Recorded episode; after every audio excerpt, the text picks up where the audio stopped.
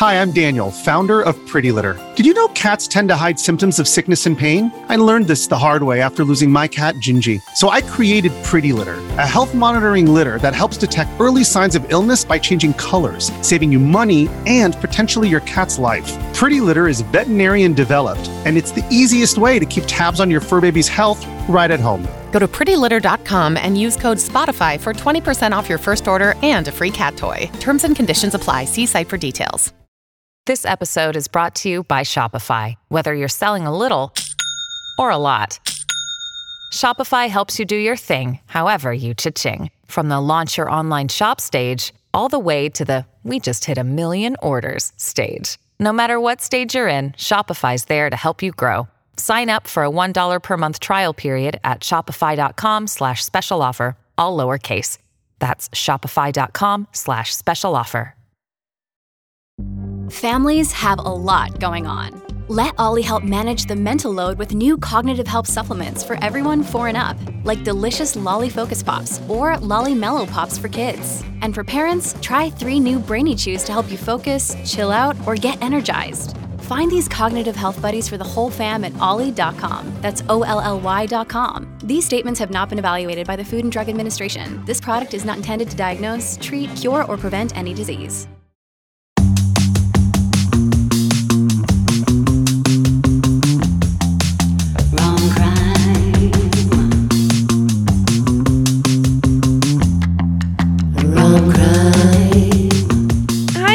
Mackey. Hi, Vanya Arslanian. How are you? Oh gosh, I'm doing. I'm a little loopy. I'm on some meds, Ah. and uh, no, but I really am. It's not. I'm not like drinking or anything or on drugs. I, I literally, I took this medication and didn't realize until like after that it's like don't drive or you may it may cause dizziness and you uh you know don't drive. So I'm like, oh great. Well, I'm about to record a podcast, so apologize everybody. But I think be I think it'll be great. I think it'll be great. We love Loopy. Oh, good. on Thank the podcast. Lord Almighty. Oh my God, you guys, we are almost into June here. I can't even handle it. I know. I, I feel like it happened so fast. I it was know. just like January. It is the truth. It is the truth. Any ROMs, any crimes happened to you this week? Avern So I actually have. Thank you, Vanya. I actually have a crime update. So remember, I when we launched like our whole new look, and you and I actually went to see the movie, the um, the Lost City. oh, with yeah. Sandra Bullock and Yes, Channing Tatum. yes, yes, yes, yes, yes. So the story that I paired with that rom com was the true crime story about the romance novelist uh, Nancy Crampton Brophy, who had been charged with murdering her husband.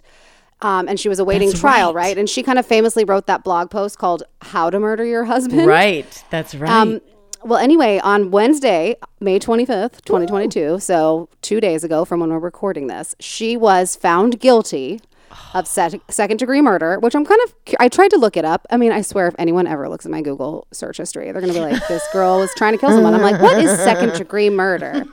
Um, apparently, I mean, it's different state to state, but second degree usually is more like intentional homicide that was not premeditated. But this was, I feel like this was premeditated. So, yeah. I'm not entirely sure if they went for second degree because they thought for sure they could get that. Uh, But anyway, so she was found guilty by a jury of her peers on Wednesday of this week, and um, there will be a sentencing hearing. So we'll see how long she's going to spend in jail on uh, June 13th.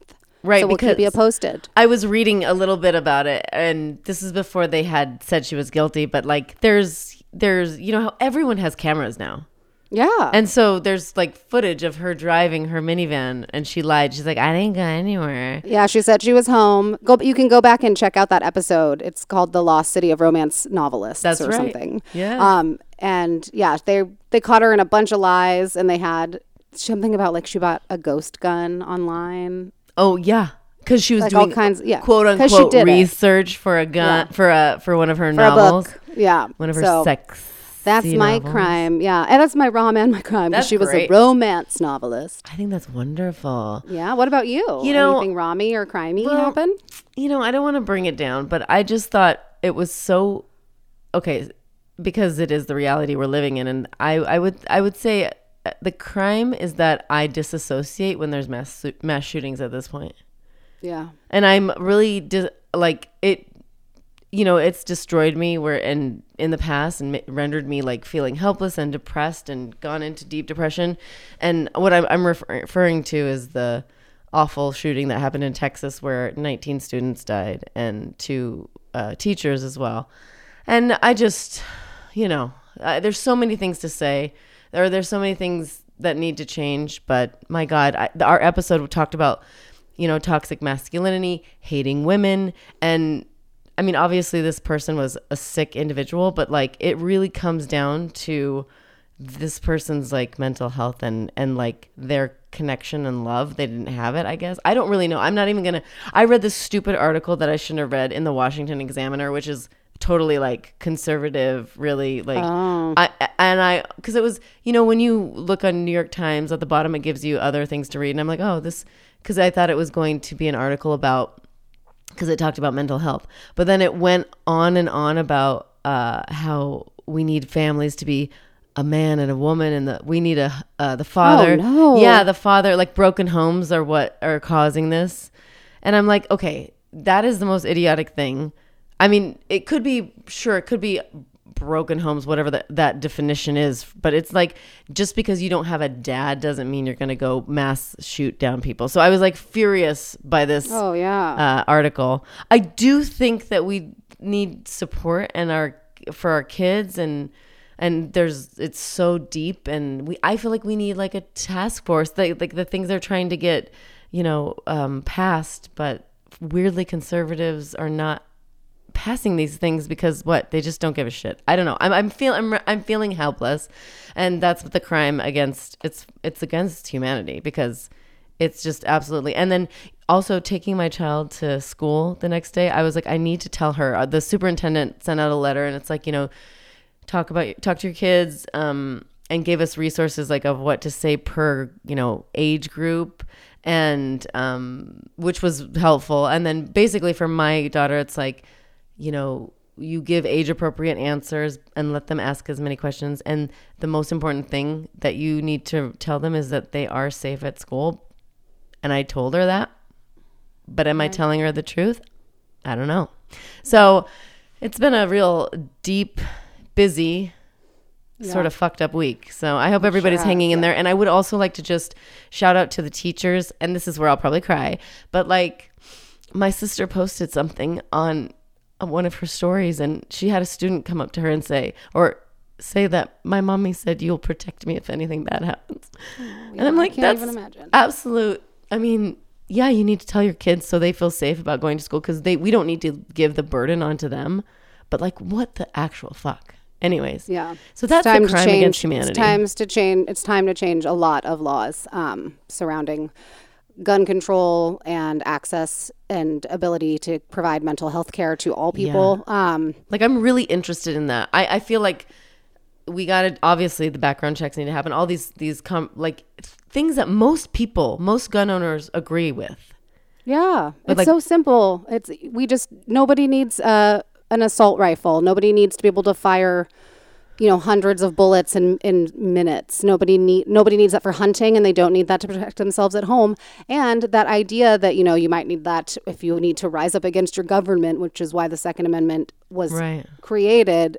I just think that's antiquated. If you think that you know you owning that type of a gun is going to help you out against you know like a military government attempt on your life. I just I it none of it makes any sense, and it is absolutely time to change change the laws or surrounding guns and how we you know how we sell them who we sell them to and just like what type people need like nobody needs to n- an ar-15 not no like just you know I don't even know civilian but- person needs that you know Yeah, I, I here's the thing. I'm like, I think it would be fun to go and learn how to shoot and go to a range and you know. But I just agree, all those things. It's just it's it's, it's two different I don't know issues, and I and I do think you know I don't know how we do this, but how do we how do we help the kids that are are having mental issues? I don't know. We gotta we gotta look into it. D- DM us if you got some ideas, or or or how do I? I my, my thing is like, how can I get on the research team that's trying to figure this out? Because I I feel like I want to help because I I don't know what to do. Yeah. Sorry to start that on the on a bit of a well a very No, real sad foot. It's it's I think something that's on everybody's minds right now. There's no way for it not to be. You Well, know, it's absolutely yeah. It's a devastating event that feels like far too common at this point that Mm-hmm. we have to you know hear about and read about and see Yeah. and it's just um it's time to say enough's enough like change something has to change It's so crazy. I feel like we're being held hostage by idiots. Um, I will say everybody needs more friends, right? And Yes. on that note, oh we're transitioning Yeah, all right yeah. let's do it we're gonna do it let's, I let's know. do our episode Well, you know, if I always say this, if love is connection, then I believe like love is the answer, right? And Mm-hmm. connection is friendship. It's not just romantic love, as I'm obsessed with. I'm obsessed with sexy love and I'm obsessed with romantic love. But also, you know, it is also friendship love. And today's rom crime, or sorry, rom com, is really a brom com. a brom com Yeah. Uh, it's a it's it's a romantic comedy in a friend romantic way. And we're doing today I Love You Man, everybody. I love you man. This movie, I don't know if you guys saw it. It came out in 2009. I feel like I watched it maybe too much. I don't know. I really love this movie. And Avron, you never saw it before, have you? No. Well, I watched it uh, yesterday, and uh, we did that whole thing where I gave Vanya a crime first, right. Mm-hmm. and she picked the movie based on the crime that I, I wanted to cover. And so I had. She told me what movie she wanted to do, and I had never seen it, so I checked it out, and I really I laughed. I I was really uncomfortable a lot Yeah. in a good way. There's some cringe. I was like, "Oh my god, you're so embarrassing, Paul Rudd! Like just for Oh, yourself. yeah. Like you're, but in a wonderful way because you know he's hilarious. I loved it. So thank you for the I'm so for glad bringing this movie into my life. So, guys, if you want to watch it, it is, and you have Prime, it's I think it's free to watch for on Prime, right? Or is it Paramount? I think it was Paramount Plus, God damn it! All these. Excuse me. but you can rent it for like you know I think two ninety nine. Okay. If you don't, well, hopefully you have- have Paramount Plus and you can just watch it. Um, so I Love You Man is about um, well, actually, I liked. Let's go formal. Successful real estate man Peter Klaven has it all: a great job, a beautiful home, and a loving wife to be. Unfortunately, due to his devotion to both his work and his fiancee Zoe, and maybe his mother, Peter has failed to make any friends. With his wedding fast approaching, the pressure is on to find a best man, and so Peter embarks on several desperate attempts to find a best buddy. Now that was uh, that was on the internet. It was just like what comes up, and I'm like, that's silly, but I want to start there. But I also think we should let's start with the trailer. Why Let's not? do it. Will you marry me? Yes! Peter already booked the place we went for that long weekend. So romantic. So romantic. She doesn't know she's on speakerphone. That's where you guys had sex for the first time, right? Wow. Marry him. Lock that stud down, girl. So you're not gonna have a best man? Um, here's the thing, Zoe. Peter's always been a girlfriend guy. All his dude friends just fell by the wayside. Why is it weird that I had girlfriends? Nothing. We're just saying you never really had a best friend, is all. Well, who's your best friend? Your brother, Robbie. What's up? He's about the coolest guy I know. So what do I do? How do I meet friends? If you see a cool-looking guy, strike up a conversation and ask him on a mandate. Okay, you know what I mean? No. Casual lunch or after-work drinks. You're not taking these boys to see The Devil Wears Prada. Oh God, I love that movie. No, I won't. He just moved to LA. His mother says he's so excited to meet you. I really enjoyed this. Awesome.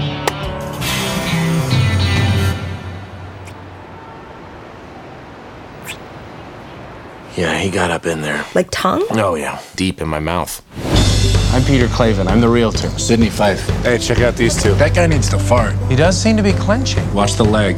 Boom. He farted in my open house. He sure did. I'm thinking it might be a little bit small. Totally, and it smells like fart. Hey, Sydney. I could be in Venice by five. I could do that. It's a mandate. This is a mandate. He's the most beautiful dog in the world. Need a plastic bag or? Oh no, I don't clean up after my dog. Damn it! How about cleaning up after your dog? You mind your own. what the? Society tells us to act civilized, but the truth is we're animals, and sometimes you gotta let it out. Try it. Ah! Respect the process. Ah! Yeah, you feel better? Yeah. Want to eat a corn dog? Yeah. Let's go.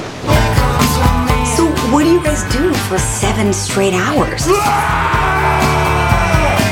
Yeah, Pete. So is he your best man? It's way too early to tell. Sweet, sweet hanging. Truth is, I've been a girlfriend guy, but out of all those girls, you're the only one that wanted me to have my own life. It's like one of the most romantic things I could ever think of. What's up? Come on. Hey, geek! I just stepped in your dog's crap! Peter,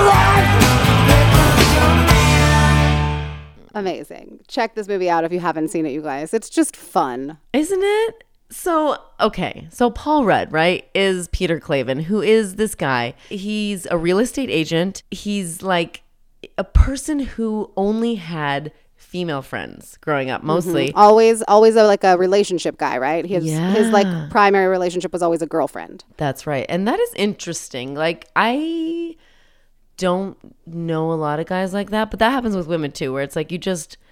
Yeah. And, and actually, I don't know if anyone's watched um, Dollhouse on Hulu.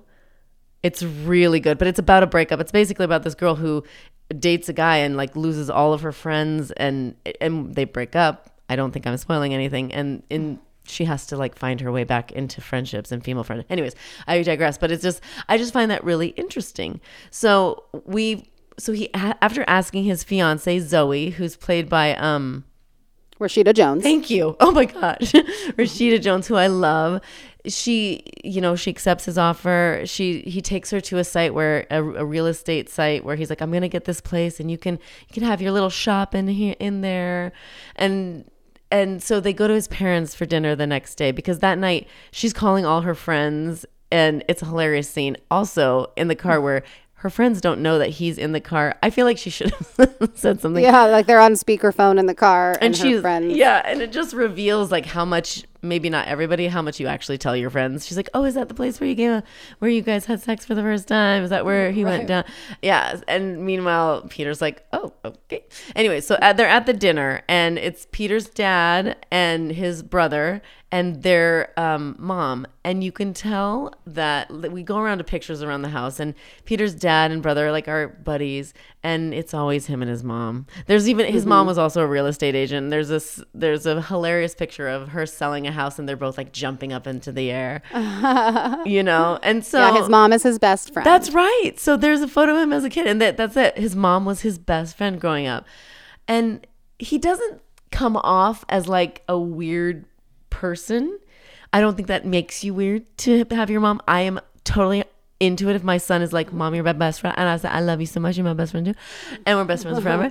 But, you know, it definitely causes some strangeness. So, okay, so the next morning on his way to work, we um he he keeps seeing men friendships everywhere. Sort of like it's as if the first time he's really noticed it because there was a conversation that night at dinner about best friends and he asked his his dad who's his best friend. He's like, "Well, your brother." And this other guy, uh, you know, so but he's like, I don't have a best friend, so he's he's lusting for male friendships. It's kind of like that montage.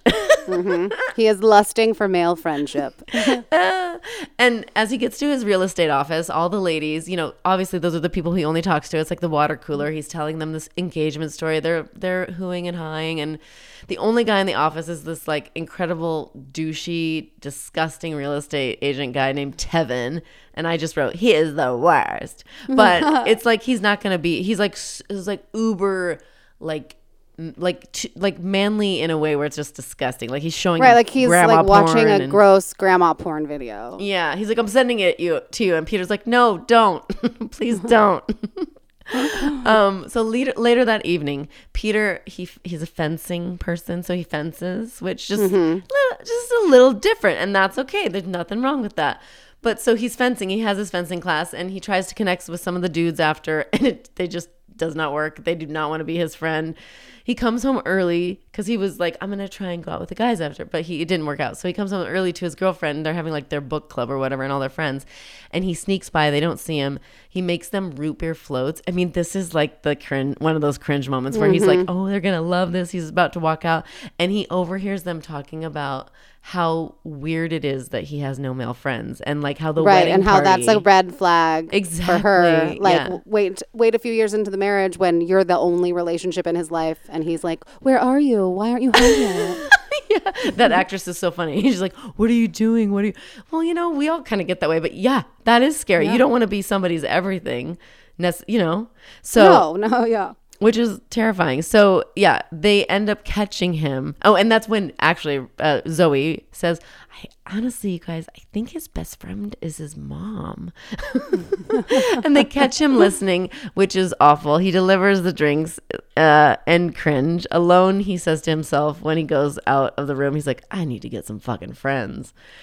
So I was at this point. I was like, okay, here's a talking point for us, Avron. I know what we say about women who aren't friends with men. You know, I'm. I think that that's.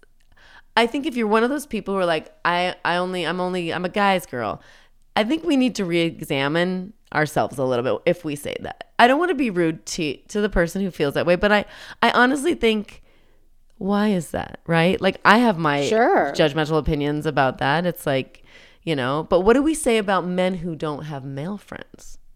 You know, I, I personally think they must be cool because women are the shit. But Yeah, women are great. Um, I don't know. I think that it's it's not something I've ever thought about. Like, what would what what would I think of a male who doesn't have other male friends? But mostly because I feel like I I don't know that I've ever met someone like that in real life. and I remember my husband telling me when we got together, he's like, if someone's hanging out with you, they want to sleep with you. I'm like, really? Uh, and then later on, I figured, yeah, those people were just trying to get in my pants. I thought we were. I had a lot of good guy friends. I had good girlfriends too, but you know, I was like, oh well, darn it. I don't know. I just thought that was interesting because you know you know what I'm talking about the women who are like I only like guys it's oftentimes they don't Right. want competition and maybe they've had a shitty experience with a woman in the past so I don't really know but Right. We should all just want human friends. exactly That is not based on gender. And that question of like, can straight men and women like be friends? I think they definitely yes can. I do yes um, you know, obviously especially as I get older I'm like yeah I I mean I'm never gonna it would be shocking to me if I was like hanging out because I'm married and somebody was like whip their D on the table and I was like nope no sir that is not for me Sorry, Hello. I am married. And I'd be like, I thought we were friends, mother. Anyways, um, so this is my favorite. You know, I love a montage. We've got the friend search montage. So his his gay brother, played by Andy Samberg. Thank you. God bless you, Evan. We're such a good pair. I'm also I forgot I'm on the drugs. Great. So Andy Samberg, who plays his gay brother, um, who's like a total I don't even know how to explain it, but he's like, yeah, you know, it's like a gym rat or whatever, and he's a trainer. He's like a trainer, yeah, a personal trainer. He sets he's him up very with a funny dude. in this movie. Oh my Yeah. god, so funny! And he sets him up with a dude from his gym, and then his and that doesn't go well. And then he, his mom sets him up with actually a gay guy who is who just moved back from Chicago, and she doesn't really explain that her son's not gay. It's just he's looking for friends, and so the guy tries to kiss him at the end, and he's like he just freezes. He doesn't back Yeah. away, but he lets him kiss him, and he just freezes. So that And doesn't it's go well. Really hilarious, and I love that guy's uh, re- reemergence later in this film. Oh my god, he's like, you're the It's so funny. Yeah, You're a slut. you're, a slut you're a slut, Peter. Um, then he goes on friendfinder.com, which I don't know if it's a Oh, thing, yeah. but only to be catfished by an 80 year old, 89 year old man who ends up being in his wedding party later. And then he joins a poker night, and this poker night is the one of her best friends husband and that played by Jon Favreau and he eh, you guys I, I don't know Jon Favreau is so fucking funny he's playing this like angry dude and they He play- is like a comedic genius, I, I honestly especially in this movie. Like there is something about whoever like wrote this movie too, like this dynamic Yeah. between Jon Favreau and um, Jaime Pressly, who plays Rashida Jones's best friend, and they're like a married couple who Uh-huh. seemingly kind of can't freaking stand each other, but also like are very much in love. Yep. Um, and real aggressive types, loud. Yeah. And and you know that happens a lot in like relationships where you'll have a you'll have a best friend and they're you know we're lucky cuz our husbands really like each other but like that doesn't Yeah. always it's That's not always the case, you know. yeah, and that, that is going to be the case here for poor Paul Rudd, who joins poker night, and Jon Favreau is not Any but he's so but Paul's trying yeah he wins and he's like you fucking asshole man. But then but then Paul's trying to or Peter sorry Peter is in the movie is trying to keep up with the drinking and just projectile vomits on his face which is disgusting. Mhm. spoiler alert guys. Sorry about that. Um, but anyways after many bad mandates Peter tells Zoe I know you're stressed out about me not having friends. And so the next day, he's actually his big real estate job he has right now is he is selling Joe Ferrigno's estate. So Mm-hmm. that's Joe Ferrigno is the guy who played the Hulk, the Incredible Hulk, back in like the 80s. Yeah, on t- on the TV show. Yeah, on the TV show, and he was like the big one, you know, whatever. But so he's trying to sell this so this house. is the big the big listing that the commission on this will give him the money he needs to buy the property where he wants to build that thing where he proposed. That's right. Yes, and we And see he's having a hard time moving this. this It house. is, but we see him. We see him really getting this house ready. You know, like a like like a real real estate agent would. Like he's made he's made cookies. He has got a beautiful spread. There's paninis, and hmm. potential buyers arrive, and we see Jason Segel eating.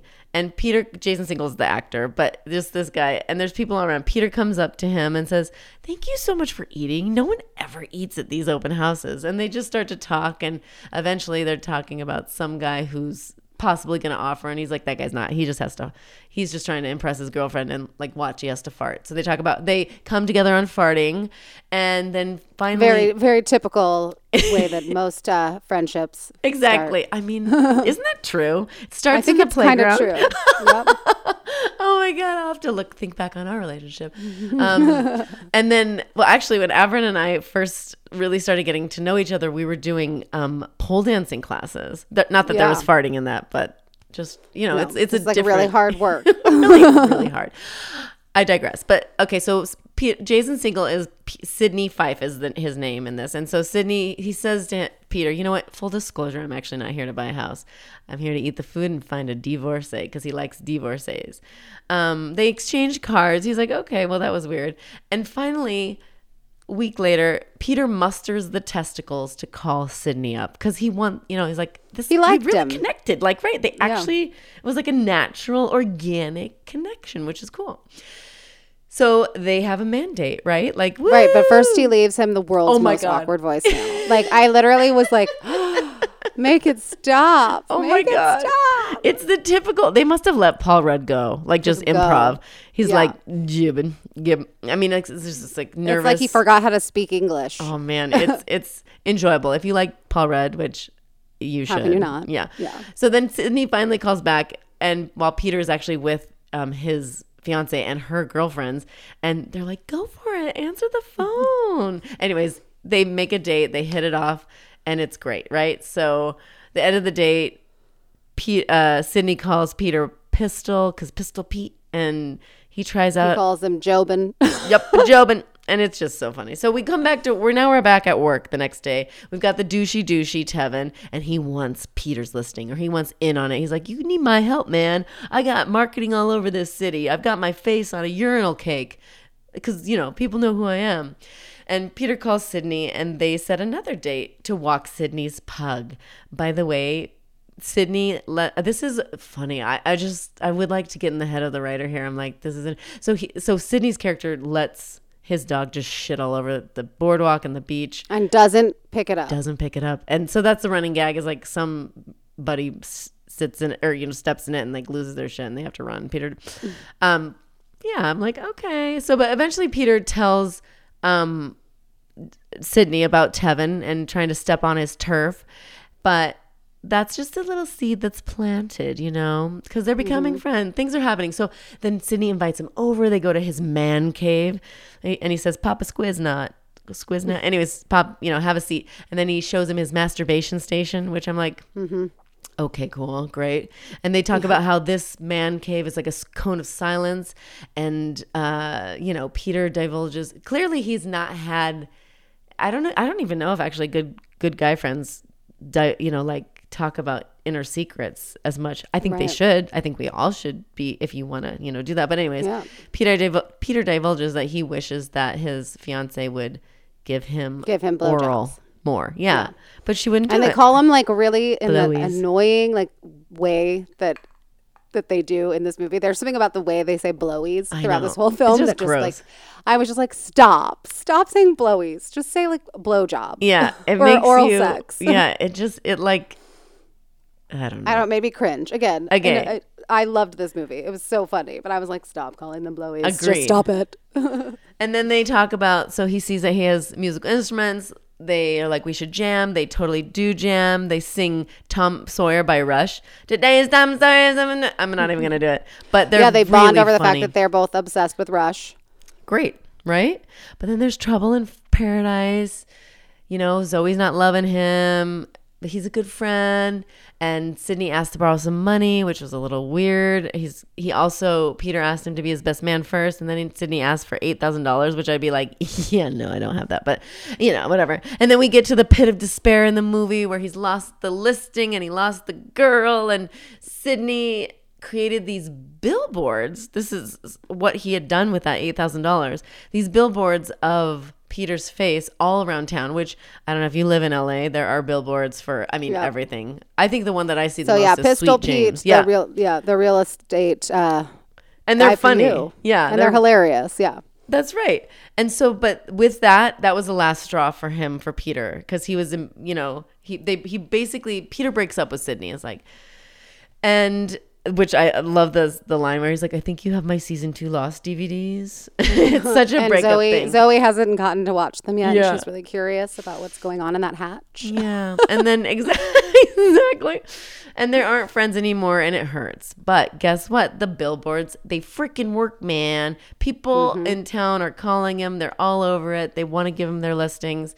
And then also I wrote a note, can we track the popularity of the blue suit trend to Peter from I Love You Man in 2009? Yeah, Because we maybe can. Yeah, I feel like we can cuz that everybody wears a blue suit. I think we might be on the end of the trend. I think I think it might be but you know how men's clothes it- like you guys wear the same freaking thing for 50 years and it's so cool.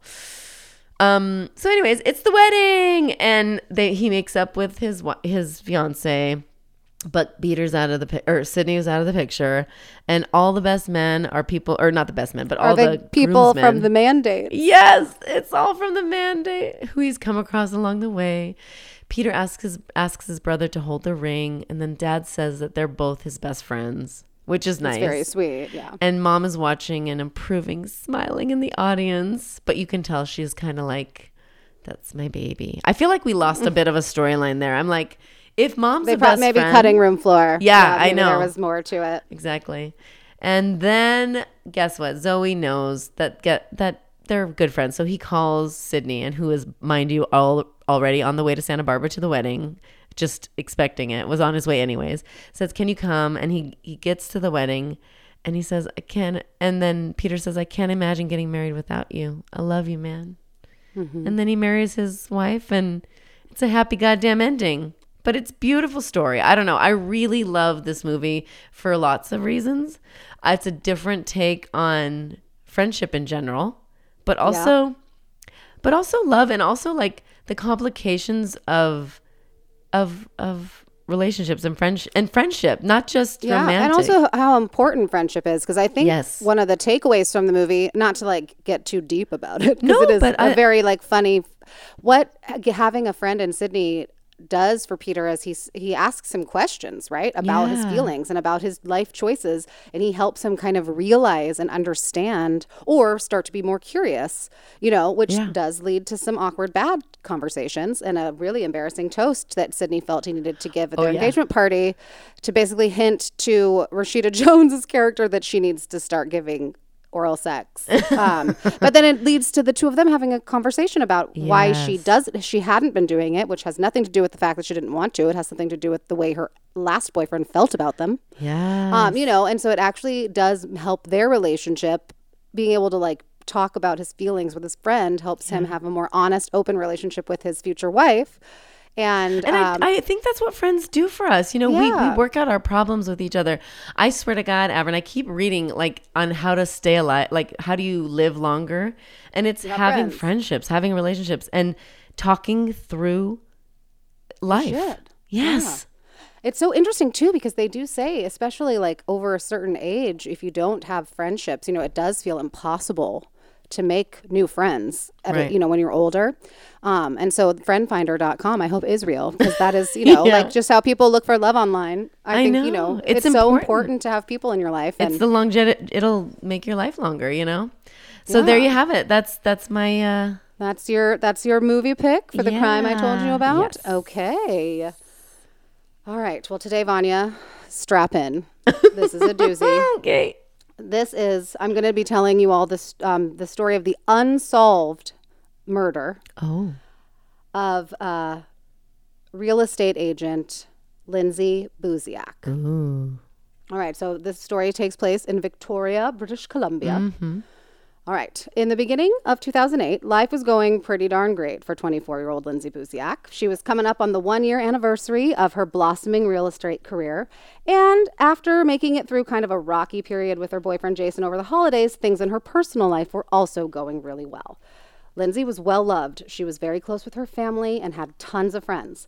And even though Victoria, British Columbia, is a large city with a population of a little less than 400,000 people, it has kind of a small town feel to it. Everyone knows everyone, or is like only separated by everyone else by one degree or less, you know? So uh, it has small town vibes, even though it is actually quite a large city. Yes, everyone knows everyone. And uh, being born and raised in Victoria, Lindsay is no exception. She also knows everyone. Everyone knows Lindsay. And everyone loves Lindsay. Um, her outgoing personality and natural interest in others made real estate a natural fit for her. It was also kind of a family business because Lindsay's dad was a very successful real estate agent. And she met her boyfriend Jason after she was hired at Remax Realty by his mom Shirley. So Shirley was a highly successful realtor, and both her sons, Ryan and Jason, had followed her footsteps. So it's like oh. her boyfriend's in real estate, her boyfriend's mom is in real estate, her dad's in real estate, everyone in her life is in real estate. Um, so yeah, real estate was the name of the game. I wrote, um, and as the youngest realtor at Remax, and only a year into her career, Lindsay was already starting to make a name for herself because she was just kind of naturally. She liked people. She liked talking to people, so it was never hard for her to get people to want to work with her. Um, but when she received a call in late January of 2008 from a woman with a really strange accent telling Lindsay that she and her husband were relocating from Vancouver to Victoria and they were going to be in town that weekend, they needed a house that was move in ready, had at least three bedrooms and three bathrooms, and it needed to have separate quarters for a live in housekeeper. And the kicker, the good kicker, is they were willing to spend up to $1 million. They also needed to be able to buy the house that weekend. So they were going to come in, look at the houses, buy one. Wow. Right? So this is like, let's say this is Wednesday or Thursday, and this weekend is when they're going to be in town. So Lindsay was excited, but she was also a little apprehensive. Uh, the call had come in on her personal cell phone, not her office phone. So she actually asked the woman with what she described to friends and family afterwards, like when she was telling people about this million dollar listing she was trying to find, was that she had she sounded like she was using a fake Spanishy type, but not really accent. But the accent was something she couldn't place and didn't sound like the real way this person spoke. Um, so she asked this woman on the phone, "How did you how did you get my name, my information?" And the woman gave Lindsay the name of uh, one of her previous clients and said that that's who had recommended her. And so Lindsay's like, "Okay, that was an actual client she'd worked with. She knew the person that they referenced, and she was like, "All right, great. Well, I will start looking at properties and we'll set something up for this weekend." Uh and they're like, great. Well, how about Saturday? So they're going to come in on Saturday, February 2nd, to look at houses. Still, though, Lindsay's feeling a bit funny about it. So she calls the client that the woman said referred her. However, her client was out of town, and Lindsay was unable to get in touch with her to verify that she had, in fact, given the information out. Uh, but the commission on a million dollar house was not something to just, you know, walk away from. That's a pretty big chunk of change there. And so she starts looking at potential homes for the couple. And she found several, and um, they made a plan. She was going to meet them uh, at 5:30 p.m. on February 2nd at 1702 DeSouza Place in Saanich, which is an upscale suburb of Victoria. And they were, they, I think she had five houses she was going to show them, so they were going to start in Saanich and work from there. Lindsay, however, was still feeling a little anxious about the people she was meeting, and her boyfriend Jason offered to show the house for her, but she said, "No, I'm doing this sale. I Yeah. want the commission on the million dollar house." Um, so he offered to swing by the showing just to make sure everything was on the up and up, and Lindsay agreed to this. Uh, so on the Saturday, the second, uh, Lindsay and Jason had lunch at a restaurant called Sauce. Now I'm going to give you guys a really detailed timeline because uh, there is a website called lindsaybuziakmurder.com that is run by uh, Lindsay's father, Jeff Buziak, and it has like such detailed um, timelines of certain like aspects of this case, all taken, you know, from like the people that were there. Um, and so if you're wondering why I can give such specific times, that's where I found that. Also, if you are at all intrigued after hearing this story and you want to learn more, I recommend checking out that that website. Okay, so Lindsay and Josh had lunch at a restaurant called Sauce and they paid their bill at 4:24 p.m. Jason told Lindsay that he would meet her at the showing and headed to SHC, which was an auto body shop where he was going to be picking up one of his um, coworkers because they were doing something like either helping sell the auto shop or representing the buyers who wanted to buy the auto shop. So Jason um, heads over to SHC and Lindsay heads home to change. And then she heads over to 1702 DeSouza Place. Jason um, gets his coworker Cohen Oatman at SHC, and there is CCTV video that shows Jason and Cohen getting into Jason's car and leaving the auto body shop at 5:30 p.m. Now at 5:29 p.m., the real estate lockbox is accessed. So that would suggest that at 5:29 p.m., Lindsay got the key out of the lockbox at the house. Uh, at 5:30 p.m., Jason texted Lindsay, "quote I'll come meet you, and I'll be 10 to 15 minutes or so." And Lindsay Lindsay replied, "Okay, I'll see you in a bit. Gotta go. The Mexicans are here." Now, note the Mexicans is the nickname that she gave to these clients with the weird sounding, maybe Spanish accent. Um, so that's just how that's what she referred to them as. Um, so that's what the text said. Uh, gotta go. The Mexicans are here. At 5:38 p.m., Jason texted Lindsay just a couple minutes away. But Lindsay did not respond to this text, and in fact, police would discover that she never even like opened or read this text. Um, at 5:41 p.m., Lindsay's phone made an outgoing call to an acquaintance that she hadn't talked to in years, and this is believed to have been a pocket dial that occurred while Lindsay was being killed in this house, so that it, it was in her pocket, and during the altercation that and you know ultimately ended her life, her phone somehow pocket dialed someone in the her contact list they couldn't really hear anything like you know the person on the other end just like muffled sound of something in, in the pocket. So at around 5.45 jason and cohen they drive into the cul-de-sac where the house is located and both of them see a man step outside the front door of the home that lindsay's doing the showing at and then kind of calmly turn around and go back into the house. So according to jason when he was on dateline um, it's an episode called um, like murder the dream home murder Mm. um, with josh mankiewicz our favorite josh mankiewicz is the host. Mhm. there's so many. Also keith morrison i love you too. Um, sorry i'm digressing. But anyway he saw them kind of step out and then slowly turn around and head back in. So in his brain he's like oh maybe the showing kind of got started late and they're just getting started. Like he's going into the home. Okay so Jason parks his car across the street from the house and he waits for 10 minutes. He and Cohen saw at some point some movement behind like the kind of frosted glass that's on the front door. Jason then moved his car to a parking space on Torquay Road and he and Cohen waited another 10 minutes. So he basically pulled out of the cul de sac, found an actual parking spot. They sat there for 10 more minutes. Then Jason sent Lindsay a text that said, Are you okay? Lindsay didn't respond. So Jason and Cohen walked to the front door of the house where they could see Lindsay's black heels in the foyer, which I guess is normal practice. Like when you're showing a home, you take your shoes off. Oh, yeah, for sure. So, you know, so that wasn't unusual that her shoes were there. Um, they knocked on the door and rang the doorbell, but nobody like came to the door. They didn't hear anyone any movement. So then Jason went to open the front door and found that it was locked. Now this is when he starts to panic. This is also he's also a real estate agent and he knows there is no reason whatsoever that that front door should be locked while Lindsay is in this house showing it to prospective um, buyers, and this door is locked. So he's he's starting to panic. He immediately calls his mom because he noticed a keypad on the garage, and he wanted to see, you know, because she was the manager of the real estate firm where they all worked, if she knew the code to that garage. Um, she couldn't find any code. So then at 6:05 p.m., Jason called 911 and explained what was going on. And he basically asked police to come do a welfare check. Told them, "But I'm going to figure out how to get into this house," and hung up the phone. Yeah. So police are now being dispatched to do a welfare check. Jason and Cohen then walk around to the back of the house, uh, where they notice that one of the patio sliding doors was slightly open. So Jason helps boost Cohen over the fence and then runs back around to the front door. Cohen enters the house through the patio, ru- runs through the downstairs portion of the house from the back to the front door and unlocks it. Jason bursts through the entrance. They're both yelling Lindsay's name. Jason's first move is to run straight upstairs to the master bedroom where he finds Lindsay lying on her back in a pool of blood.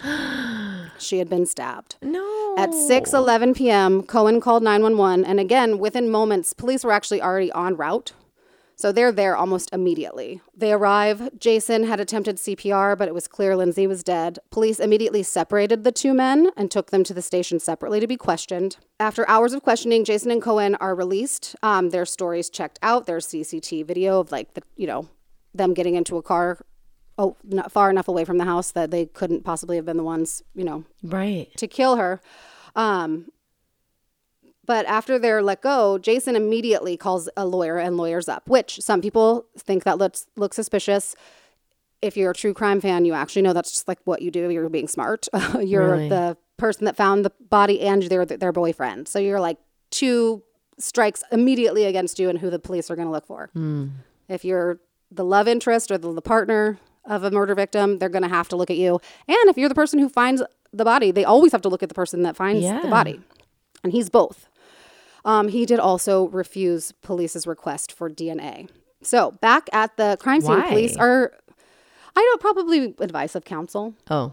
is my guess. But again, it does contribute to. Remember, I said this was an unsolved Yeah. Oh. murder, so there is a lot of uh, armchair detective theories out in the world. Oh. Um, and so I'm just basically giving the information that maybe allows for some of these like theories Mm. to exist. It's no, there's no definitive proof of any of a lot of the theories. Um, so back at the crime scene, police are stumped. Lindsay had been stabbed somewhere between 10 and 40 times, depending on where you get your information from. Because police never, to this day, have given specific information to the public about the nature of like like the autopsy was never made public. So nobody actually knows for sure how many times she was stabbed, but it's been reported as few as like 10 and as many as 40. And obviously knowing that would kind of make a difference in terms of the nature of this crime, right? Like 40 stab wounds is a severe overkill. Yeah. Would suggest a personal like to stab someone 40 times that that, that would be like something personal. Yeah. You know, there'd be a connection. ye- what year was this again? 2008. Okay. Okay. So they found, police did find two witnesses who saw Lindsay greeting a couple in the driveway of the home at about 5:30 p.m. Uh, both witnesses only saw the man from kind of behind, and so weren't able to give too much of a description, but said that he was a six feet, around six feet tall, and he was Caucasian. They did get a slightly better look at the woman. She was a blonde Caucasian lady, 35 to 45, and she was wearing a really distinct dress. It was black, white, and fuchsia with a, like kind of like in a wavy pattern, but the dress like really popped and stood out, and they were very, very. They could very much remember the dress. Now, some people suggest that this might be intentional, that the dress is meant to be noticeable, but also make it so that you don't notice anything else but the dress. Um, if these were, say, professionals. Um, police knew that they needed to find this couple, but for some reason, uh, they withheld the sketch and description of the two, including the description of the dress, uh, from the public until the one year anniversary of her death. I don't know why they didn't immediately That's put that out into the world. Fishy. The, the police say that they um, put it like, put it to the public on the anniversary because they thought it would get more attention that way. But also, like, why didn't you do that immediately? I mean, I don't. There, I didn't actually see details on like how quickly, but they found these witnesses. I would assume pretty quickly. Yeah, if they remembered those kinds of details. All right. So, as I mentioned before, obviously the boyfriend and person who found the body were the, the first and main person of interest. But forensic um, investigators in the house were able to corroborate the story that Jason and Cohen told about their movements through how they got in, where they went. All of the evidence completely corroborated their story. Plus, police felt almost certain that Lindsay's time of death was between 5:38 and 5:41 p.m. And Jason had an airtight alibi for this time, right? He had he was in the car, Right. seen leaving a place at 5:30. He could not have possibly been to the house by 5:38, and he also had Cohen as with him. Um, but maybe Jason had hired someone to do it. According to Sarah, Lindsay's sister, Lindsay was really happy with Jason, loved him a lot. Like they had a great relationship. But according to Lindsay's father, uh, he had a very different story. He told police that when Lindsay had visited him in Calgary in December, so just a couple months earlier, mm-hmm. she told her dad that she wanted to break up with Jason. She was really like missing her ex boyfriend, Matt, and she felt like she'd made a mistake by breaking up with Matt and that Jason liked her a lot, but he was kind of possessive and controlling. She also kind of felt like Jason's mom, Shirley, was like maybe a little too up in their business. You know, plus she worked with her. Right. She just was thinking that she wanted to get out of the relationship. Then Lindsay also told her father that she'd seen something that she shouldn't have. Now, she's not willing to give any more details to her dad after this statement, and he didn't press her for more info. And this, and weirdly enough, though, this account of a failing relationship between Jason and Lindsay is corroborated by Lindsay's best friend, Nikki. So, Nikki has a story um, that took place on December 22nd. It was a night, you know, right around the holidays when she and Lindsay went out together. They came back to Lindsay and Jason's condo, you know, after going to the clubs. They, these were young 24 year old girls, very social, lots of friends. They came back to Lindsay and Jason's condo, and Lindsay and her were hanging out in the living room, and Lindsay confessed she wanted to break up with Jason. Now, thinking that he was asleep, Lindsay spoke freely and frankly about her feelings about her boyfriend, but Jason wasn't asleep. he Oh, was listening. He was listening at the bedroom door. And when he came out to kind of confront them, like, why are you talking shit on me? Nikki said that his rage terrified her so badly that she actually fled from the house and like ran down the street. And Lindsay ran after her. Um, she did not come home that night. She stayed with Nikki, but Jason apparently called Lindsay's phone 30 times after they had run out of the condo. hmm So that's, you know, not great. That doesn't look like a great relationship. Um, but for Christmas, Jason bought Lindsay several expensive gifts and then whisked her off on a ski trip with his family. And when she returned from this trip, she did appear to have kind of changed her mind about ending things with him. Um, she told her friends that the trip had been really great and they'd done a lot of like talking about their relationship and she wanted she wanted to make it work. She wanted to make her relationship with him work. All right. So at this point, police don't have evidence to support the Jason did it or hired someone to do it theory. So could the motive have been robbery? Is their next question. Now, the mysterious couple had wanted to look at million dollar houses, right? So maybe you're thinking like, yeah, they're going to look at she she homes and steal shit. Um, but this idea is quickly ruled out because uh, Lindsay's purse, cell phone, wallet had all been left behind, and this house was empty and was empty because the people who were looking to buy wanted a house that they could purchase that weekend that Like was move-in ready, ready, yeah. meaning like nobody lived there. So the couple did not want a house that had other people's stuff in it when they spoke to her. So, robbery is ruled out. Now, police look on Lindsay's cell phone and find a number under the contact name The Mexicans, which you guys remember is what she called these clients. Um, and it turned out that this number belonged to a burner phone. So the phone had been purchased in November of 2007, but not activated until it called Lindsay that day in late January. And in fact, the phone had only ever been used to call Lindsay, and it was never used again after her murder. Because the phone was purchased months earlier, there's no longer surveillance video at the convenience store where it was sold. Um, the phone was registered in the name of Paulo Rodriguez, but when they looked into this, this is a fake name, and the address that they gave was like some business, you know, somewhere, all dead ends. Um, and so, by all accounts, police they still have no idea who killed Lindsay, but they believe that she was the pr- victim of a professional hit. Oh my god. So she was basically set up by this couple to be killed. To be like killed. the purpose of meeting her to look at this house was to kill her. But by whom and why is the question. So as I mentioned earlier, Victoria operates like a small town where everyone knows everyone. So while Lindsay was not involved in any illegal activity, she did know people who were, as did her boyfriend Jason and his mom, Shirley, and you know probably like every other person in her life who knew everyone else. Um, from November 2007 through December of 2008, the Calgary City Police uh, joined with the RCMP. They were running this um, operation that was called Operation High Noon, and it was basically like a massive drug ring operation where they were going to bust a bunch of drug dealers operating in in Canada, in and around Calgary specifically, but also in Victoria and Vancouver. Uh, now, this op started, like I said, November 2007, which is around the same time that the burner phone was purchased that was used by the, the people that killed Lindsay.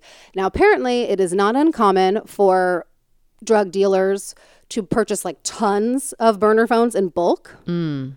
And then just have them on hand because you know you got to get rid of that shit all the time. Sure, so yeah. so they could have it could have just been you know a phone that some drug dealer bought you know along with a bunch of other phones and was used specifically uh, for the hit on Lindsay. So I also told you about when Lindsay visited her dad in Calgary in December of 2007 and told him she'd seen something she Right, shouldn't I have. was just thinking And, about yeah. that. And also, while she was there, police discovered that she had reached out to like an old friend of hers from high school. It's a guy named Erickson um, Dela Kazar. Now, it's unclear whether she actually made contact with him, but we know that she phoned him and she Facebook messaged him. Uh, we don't know why.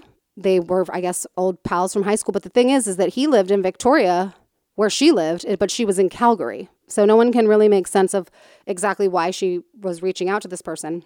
But Erickson, unbeknownst to him, was under surveillance by the police in this uh, Operation High Noon at this point in time when Lindsay was contacting him. So on January 22nd, 2008, um, which would be about a week before Lindsay gets the call from the couple wanting to look at houses, uh, Operation High Noon starts their drug busts. Okay. So they found five kilos of cocaine worth $150,000 and $105,000 in cash in a vehicle. Um, then, in a house on the same block where the car was parked, they found 20 kilos of cocaine worth $600,000 as well as $112,000 in cash. Um, and then they found a safe in that house's garage. Um, when they opened that, they found 42 kilos of cocaine worth $1.26 million. Okay. So we, we're talking like basically $2 million worth of cocaine and cash are found, are obviously taken by the police. Um, all in all, 14 people were arrested in connection with the operation, including that high school friend Lindsay had contacted, Erickson Delicazar. So, uh, so is it possible that the drug cartel thought Lindsay was a police informant and that's why she was killed? Now, it should be stated very clearly that Lindsay was not an informant or connected with police. She also was not involved with drugs. In fact, she didn't like drugs. Uh, she was not her thing. But she, they were able to de- like basically determine that she was in no way, shape, or form involved in what was happening with this drug bust as an informant or as somebody in the game. Um, so we feel like if they can, if police can definitively know she wasn't the snitch, then wouldn't the cartel also know she wasn't the snitch? But what if they decided to make an example out of Lindsay by basically saying she could have been the snitch and this is what we do? But again, why? Like, why Lindsay? Mm, that's a far reach. Yeah. But at this point, that is like the prevailing theory by police that it has something to do with with drug dealers. Um, now there are other people who have other thoughts. Um, we'll call. Uh, I said others speculated, and others are armchair detectives that maybe Jason and or his mother Shirley had been the people who ordered the hit on Lindsay, um, because that thing that Lindsay said she saw that she shouldn't have. Like, what if that had nothing to do with drugs? What if she saw something illegal going down in Shirley's business, and then they needed to eliminate her? And plus, she was already talking about breaking up with Jason, so that's the motive that they're giving. Um, and it it does it does prove that you know it is proven sorry that Shirley and uh, Jason do both have criminal like people with criminal backgrounds in their social circles. Um, in fact, Shirley had rented one of her homes to a hockey buddy of Jason named Zachary Matheson, who goes by Ziggy. And in the home that belonged to Shirley that she rented to Ziggy, police busted him with $500,000 worth, worth of street drugs. All right. So he was like a low to mid level dealer. Shirley swears up and down she had no idea that he was, you know, keeping drugs in her home. Um, so, you know, just putting that out into the world are the armchair detectives. Also, another friend of Jason and uh, Ryan, Jason's brother, was Vid Acevedo, who was a- another known drug dealer and murderer who uh, had been charged with killing his ex-girlfriend's new boyfriend and beating his ex-girlfriend almost to death. There was two people involved in the crime and one of them there was like a deal where if like one of them took a deal the other one wasn't charged. So I feel like Vid was able to like avoid jail time even though he was a known killer. Um so people posit could maybe one of these two criminals have been hired by their pals, the, you know, the Zailos, that would be Shirley and Jason, um, to kill Lindsay. Okay, there's one other theory that kind of, if it's true, supports Shirley being involved. So, a couple of days after she was Lindsay was murdered, another real estate agent named Jasmine received a phone call from a woman with a weird sounding accent. Sh- This woman said, "Hi, I need I want to sell my house and I I'd love for you to you know, to do that for me. And so when Jasmine said, "Sure, uh, what's the address?" Someone was like, "Oh, um, yeah, uh, never mind," and hung up the phone. Now, turns out Jasmine, the woman who received this phone call, was Jason Zailo's ex girlfriend. So, like his girlfriend before Lindsay was his girlfriend. Then about a week after that, remember best friend Nikki who went r- running from the condo when Jason found out?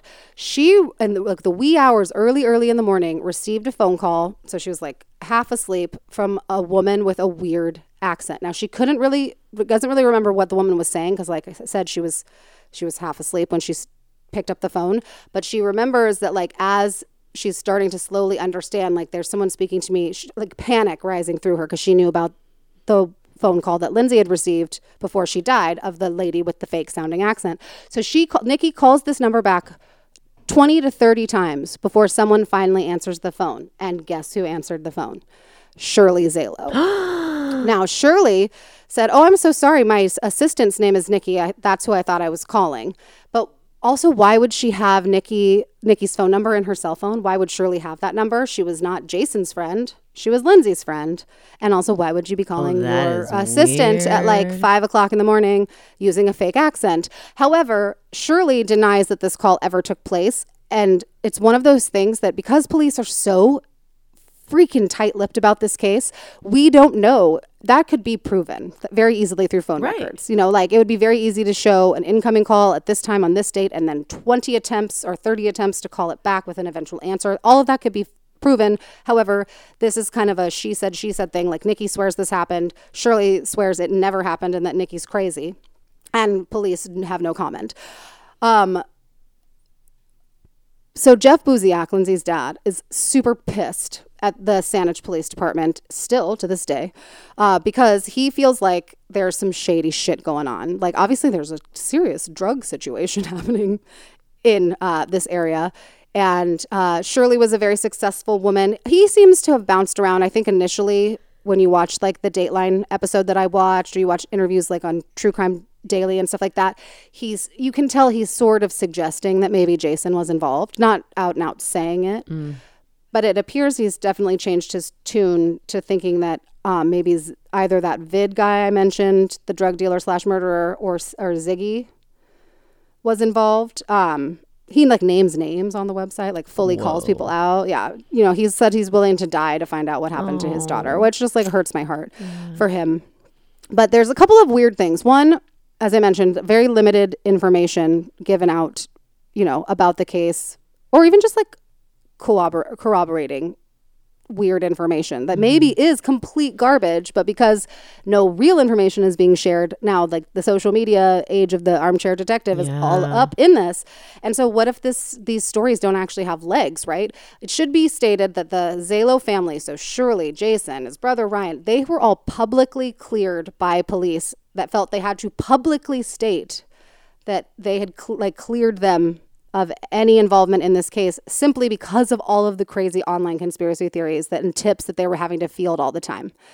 So I want to just mention, you know, with all the secrecy with the police, that they did, uh, as I told you, they publicly cleared the family of Jason and Shirley because of all of the online chatter and suggestion that they were definitely involved. But there was a couple weird other things. So Victoria um, is, like I mentioned, big, and it's actually made up of five different police departments that all joined one. All were uh, given the ability to join a major crimes unit. So, like, there'd be a special major crimes team that covered all five. And at the time of Lindsay's death, the Saanich Police Department did not join and would not share the case files with any other departments. Also, again, this is, I think there's some of this is reaching, but weird. The day before Lindsay was killed, seven officers, including I think three homicide detectives, retired from the Saanich Police Department so that the you know they, they were old obviously and experienced apparent I, I listened to one thing that said they had between them 210 years of police experience but they all retired the day before she was murdered and That's just um, bad luck. so it was like newer you know less experienced police handling the case um I don't I don't actually know what happened here, Vanya. This is just it's one of those things where there's so many strange possibilities where, you know, any one of these things I guess is plausible, right? I mean, and also the drug drug cartels are scary. Yeah. But I mean, they couldn't ever they never found the couple obviously they haven't found these two people um there's just there's no justice for her in this case. And basically what the police are saying is somebody secrets don't stay secrets forever. Somebody someday is going to tell us what happened and that's how we're going to solve this case. and that of course enrages Lindsay's dad, who I did just read um I was like Google searching to make sure I hadn't missed any like updates on this. And I guess he has is being sued for defamation. Oh. um for talking shit on a lot of people publicly about this. So we'll see how that plays out. But he is determined to find out what happened to his daughter, and I really hope he does. Yeah, me too. That poor girl. I know. And she just, you know, she was so young and she was, you know, so well loved. I wa- when I watched the Dateline, you can just like the dev- the devastation on her friends and her Yeah. her family. It's like so very clear, you know, the, and the pain is just still so fresh. And obviously, he's still making news for Raising Hell about getting this case solved. Yeah. This all these years later. I just read in 2022 is when he was being sued for defamation. Well, I can tell you what I learned. I learned that you need to trust your gut. Mm-hmm. When you have a bad feeling, just totally trust your gut. Keep somebody with you, keep a friend with you, arm yourself. I don't know. And then the other thing I learned is, you know what? Just get out there, get some adult friends if you don't have them. It's worth it. Right. And but just make sure they're not in the drug cartel. Exactly. That's good. Oh my gosh. That's that's my takeaway. Is get some friends, but maybe check their criminal history first. think that's- good. Good pick, Vaughn, with the movie to tie into the crime. crazy story. Thank Yeah. you guys. Thank you so much for listening to this week's Yes. episode. We've got some fun ones coming this summer. Yes, we do. We love you, and we will see you next Tuesday. Bye. Bye. Rom crime.